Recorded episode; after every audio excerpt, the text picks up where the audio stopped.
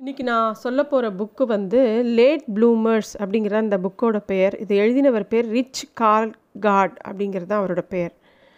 இது வந்து ரொம்ப இப்போ நமக்கு சமீபமாக தேவையான ரொம்ப அவசியம் படிக்க வேண்டிய ஒரு புஸ்தகம். என்னன்னாக்கா நம்ம எல்லாருமே வந்து ஒரு வாழ்க்கையில் சீக்கிரம் அச்சீவ் பண்ணிடணும். இருபது வயசுக்குள்ளே ஒரு மல்டி மில்லியனர் ஆகிடணும் முப்பது வயசுக்குள்ளே லைஃப் செட்டில் ஆகிடணும் அப்படின்னு சொல்லி ஓடுறோம். அதுவும் இந்த காலத்தில் இப்போ இந்த ஃபேஸ்புக் ஃபவுண்டர் எந்த ஃபவுண்டர்ஸ் புது ஸ்டார்ட் அப்புங்கிறாங்க சின்ன வயசில் ஸ்டார்ட் அப் பண்ணி ஒரு அஞ்சு வருஷத்தில் அந்த அந்த பர்சன் வந்து எங்கேயோ நிறைய பணமும் சம்பாதிச்சு புகழும் சம்பாதிச்சு வேறு லெவலுக்கு போயிடுறாங்க. அதை பார்த்த உடனே எல்லாருக்கும் நம்ம எல்லாருமே அப்படி ஆகணுங்கிற ஒரு எண்ணம் வந்துடுறது.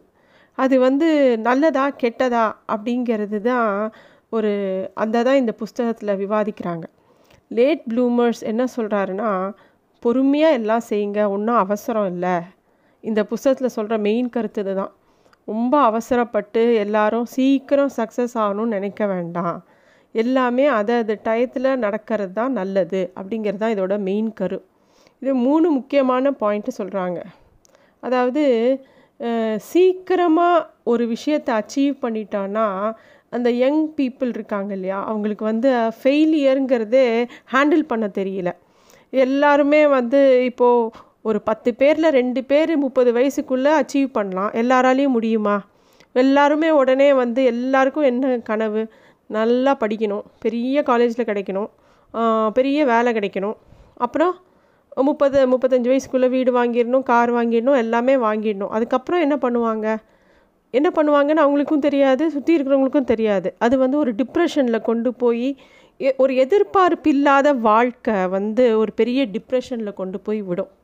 அதுதான் இந்த காலத்தில் வர குழந்தைகளுக்கு மனசில் வரக்கூடிய பெரிய வியாதி அப்படின்னு சொல்கிறாங்க அதை வந்து வராமல் இருக்கணும்னா இந்த சொசைட்டி ப்ரெஷ் ப்ரெஷர் அவன் நல்லா வந்துட்டான். அவன் முப்பது வயசில் பத்து லட்ச ரூபாய் இருபது லட்ச ரூபாய் சம்பாதிக்கிறான். நீ பண்ணணும் அது பண்ணணும் அப்படின்லாம் இல்லாமல் அவங்க அவங்களுக்குன்னு ஒரு ஸ்பீடு இருக்குது லைஃப்பில் படிக்கிறதாகட்டும் அச்சீவ் பண்ணுறதாகட்டும் அந்த நாளில் இந்த மாதிரிலாம் எந்த ஒரு காம்படிஷனும் கிடையாது. ஒரு வீட்டில் பத்து குழந்தைகள் இருக்கும் எது படிக்கும் எது படிக்காதுன்னு தெரியாது. ஏதோ படிப்பாங்க ஒரு வேலைக்கு போவாங்க.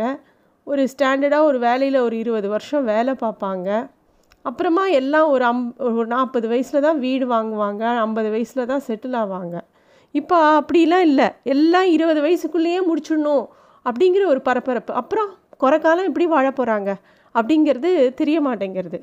அதுதான் வந்து இந்த புக்கில் ரொம்ப தீவிரமாக ஒரு பாயிண்ட் சொல்கிறாங்க அதாவது ஒருத்தரோட மூல வளர்ச்சி அப்படிங்கிறது எல்லாருக்குமே இருபத்தஞ்சி வயசில் எல்லாமே தெரிஞ்சிடாது சில பேருக்கு ரொம்ப வருஷ காலம் ஆகும். இந்த புஸ்தகத்தை எழுதினவரே என்ன சொல்கிறாருன்னா அவருக்கு இருபத்தஞ்சி வயசு வரைக்கும் ஒழுங்காக படிக்கலை ஏதோ படித்தார் ஏதோ ஒரு வேலை செக்யூரிட்டி வேலை பார்த்துருக்காரு. அப்புறமா கொஞ்ச நாள் அங்கே இங்கேன்னு வேலை பார்த்துட்டு ஒரு முப்பது வயசுக்கு மேலே தான் அவருக்கு வந்து நியூஸ் பேப்பர் தாண்டி படிக்கணும் அதை வாசிக்கணும் இதை வாசிக்கணும்னு தோணி அதுக்கப்புறமா அவரோட லைஃப் வந்து ஒரு ரைட்டராக செட்டில் ஆச்சு. அது வரைக்கும் பிரெயின் வந்து எல்லாருக்குமே ஒரே மாதிரி ஸ்பீடில் வளராது. அதே மாதிரி மெச்சூரிட்டியும் வராது. அது வந்து எல்லா பேரண்ட்ஸும் புரிஞ்சுக்கணும். ஒவ்வொருத்தருக்கும் ஒவ்வொரு விதமான வளர்ச்சி இருக்கும். அந்த வளர்ச்சி வந்து நாற்பது வயசில் கூட ஒருத்தர் வந்து அச்சீவ் பண்ணலாம். இல்லை ஐம்பது வயசில் கூட ஞானம் வந்து புஸ்தகம் எழுதலாம். என்ன வேணால் பண்ணலாம். லைஃப்பில் வந்து அந்த அச்சீவ்மெண்ட்டுங்கிறது என்ன?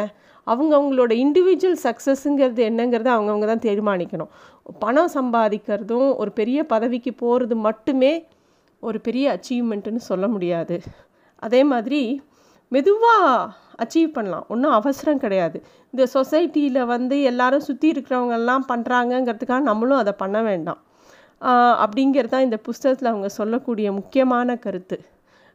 அதாவது ஒரு மரம் வளரணுன்னா அதுக்குண்டான டைம் கொடுக்கணும்.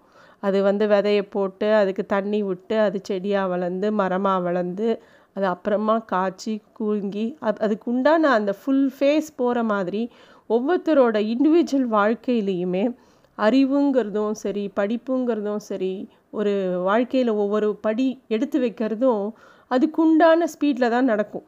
நம்ம வந்து சீக்கிரமாக அச்சீவ் பண்ணிடணும் அதை பண்ணிடணும் இது பண்ணிடணும்னு சொல்லிட்டு ஒரு விஷயத்தை வேகமாக பழுக்க வைக்க முடியாது.